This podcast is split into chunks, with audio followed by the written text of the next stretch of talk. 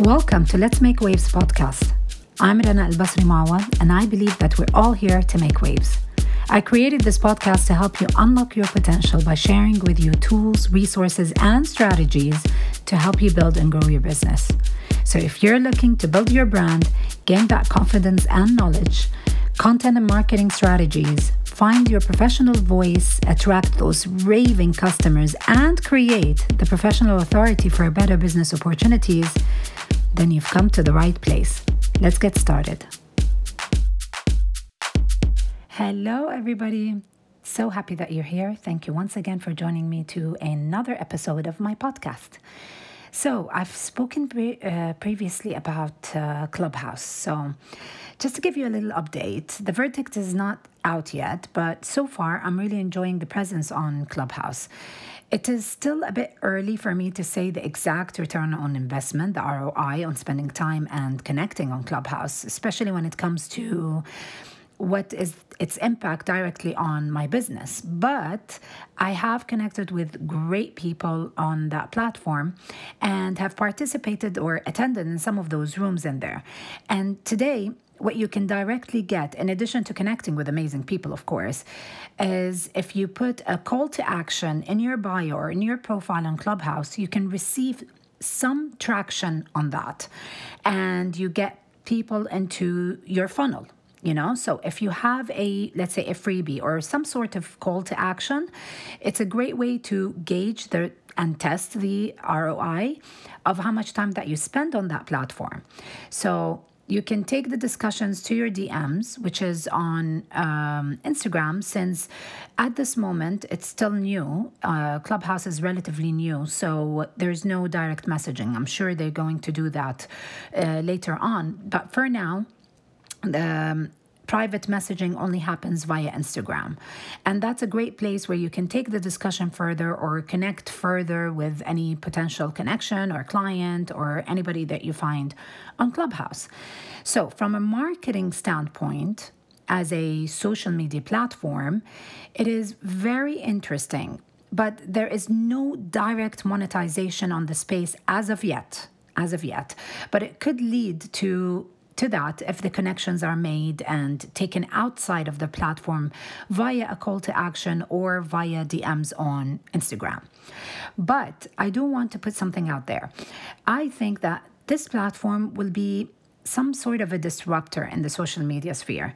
And I say that because on other platforms, people usually curate their presence. So they contemplate what photo they're going to post, they edit a video or you know, they they think about or reword a tweet, you know?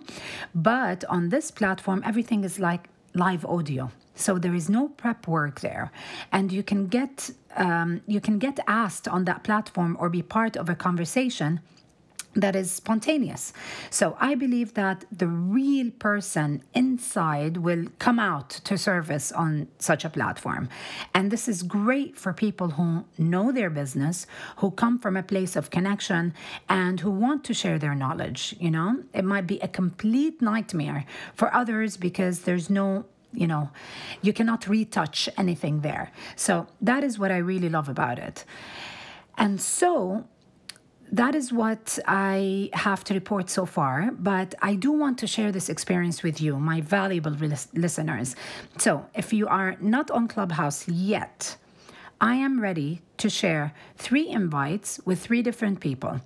Now, what you have to do is you have to be first of all, an iOS user because it's only available on iPhone or iPad. Unfortunately, it's not available on Android as of yet. So that's the first thing. And my second ask is that if you subscribe to my podcast, please send me a screenshot of your subscription to info at ranamawad.com. So that's the email address info, info at ranamawad.com. And the first three emails will have the invite sent to them. Okay, so that's all you have to do. If you like my podcast, please subscribe, send me a screenshot, and I'll be more than happy to send you an invite to Clubhouse because I really want you to test that experience, see if it kind of resonates with you, and if it can create any kind of impact on your business. All right, so let's start with today's episode, and that is collaborations. And the reason why I want to talk to you today about collaborations is because it is one of the marketing tools in your toolbox that you can use to achieve several things. So, the right collaboration can help you further grow your personal brand, your reach, and be in front of new audience and you can also attach your image or connect your image or your brand to another brand that shares the same values and directions as yours. So there's so many benefits that can happen from collaborations as long as you create the right type and the right format of collaboration. So before I go a little bit in depth on this topic, and how to use this marketing tool to your advantage, let's start by understanding what collaboration really is. Now, by definition, collaboration is when a group of people, or when a brand and a person, or when two brands come together to work on a shared objective or a shared project or a shared mission. Now, there are many types of collaborations. There are collaborations at the workplace within the same organization, but be- between you know different departments of the same organization. There are collaborations between two companies or two businesses. There are collaborations between a person or an entrepreneur and a world renowned brand or a business. And there's also a collaboration between two entrepreneurs or two content creators or two influencers. So, what I want to shed the light on today is collaboration that benefits your personal brand and grows your image and customer perception, or one that has a direct impact on your business while exposing you to a new audience. And here's the thing not all collaborations are strategic and can be of advantage to you. Some of the biggest, biggest issues with collaborations can be the wrong association with another brand or organization or another person that may that you know it may result in a negative impact on you um, it could also have another issue, which is overshadowing of a strong brand over your brand. And this may result in diluting your message and your image. Or it could be a non beneficial collaboration where the partner you chose benefits more from the collaboration with you than you from them. So it has an unbalanced, unbalanced type of collaboration.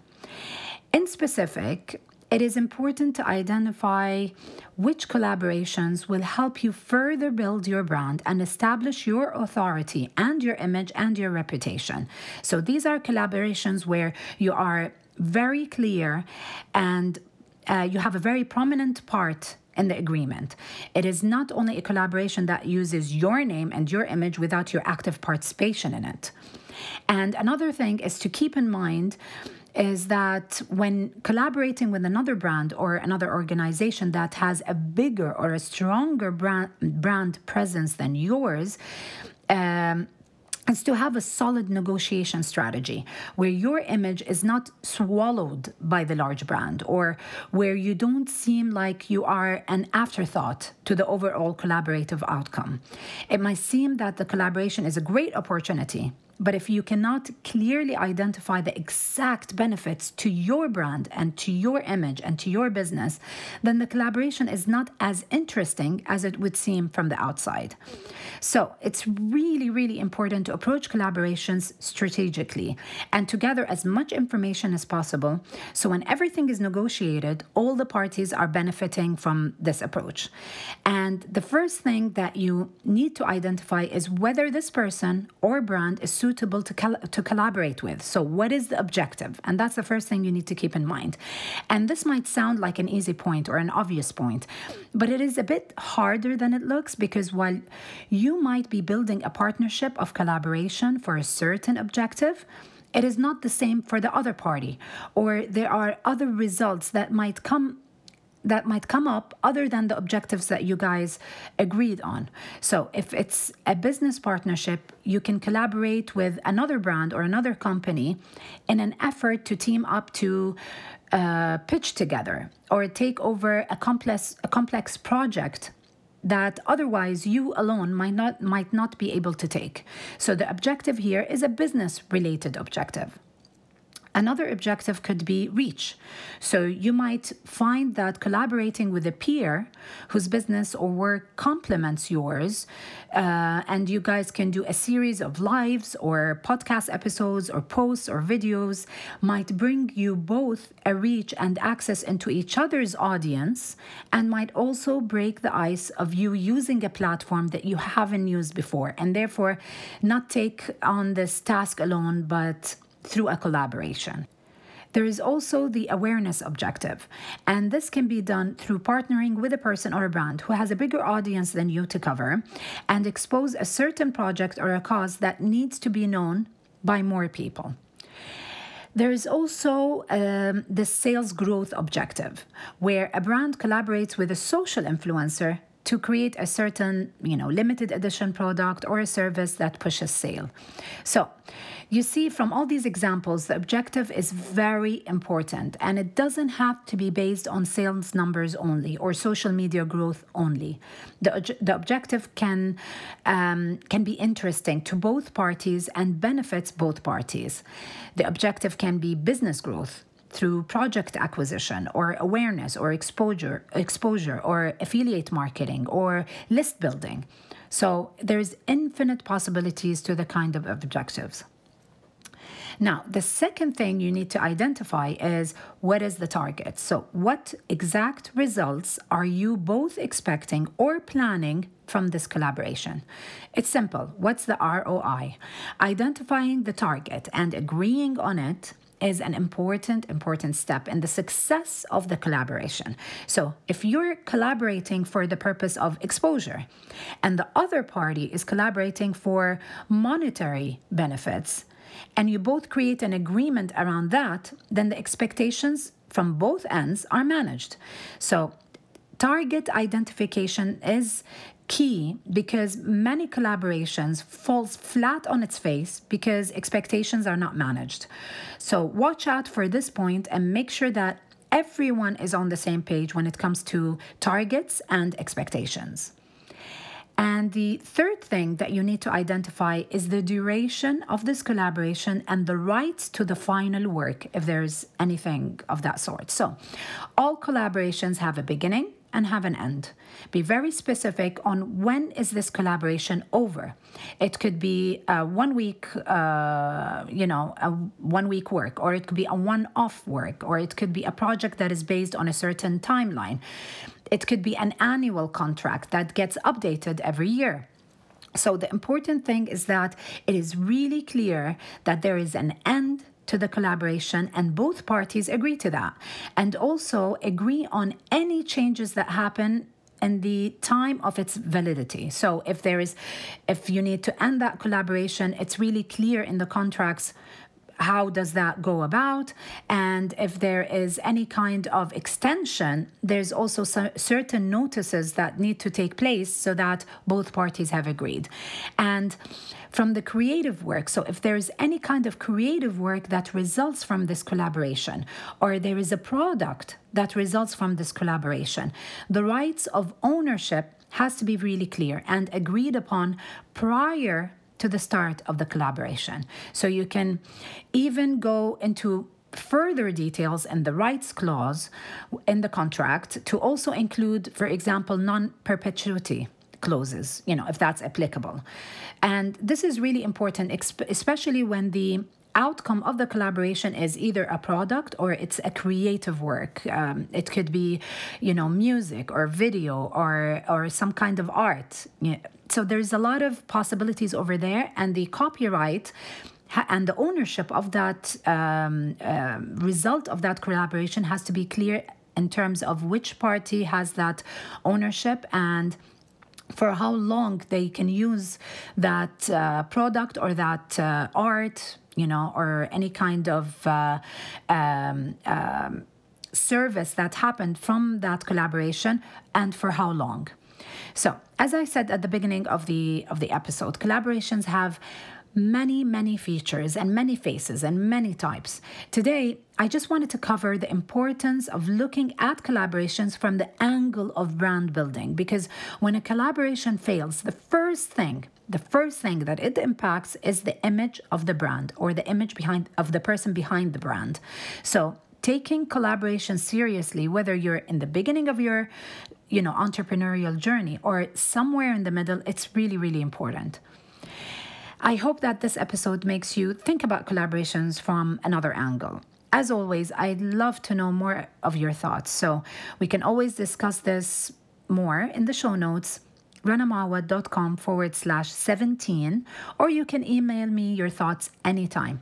And don't forget to participate in the Clubhouse invite. I can't wait to share those invites with you. And this brings us to the end of this week's episode. Don't forget to subscribe or better enough, leave me a review and maybe a five star if you think I deserve it. I'd love to connect with you on social. I'm very active on Instagram at rana.mawad. Thank you once again for tuning in. I can't wait to touch base with you once again next week. So, till then, have a great week and take care.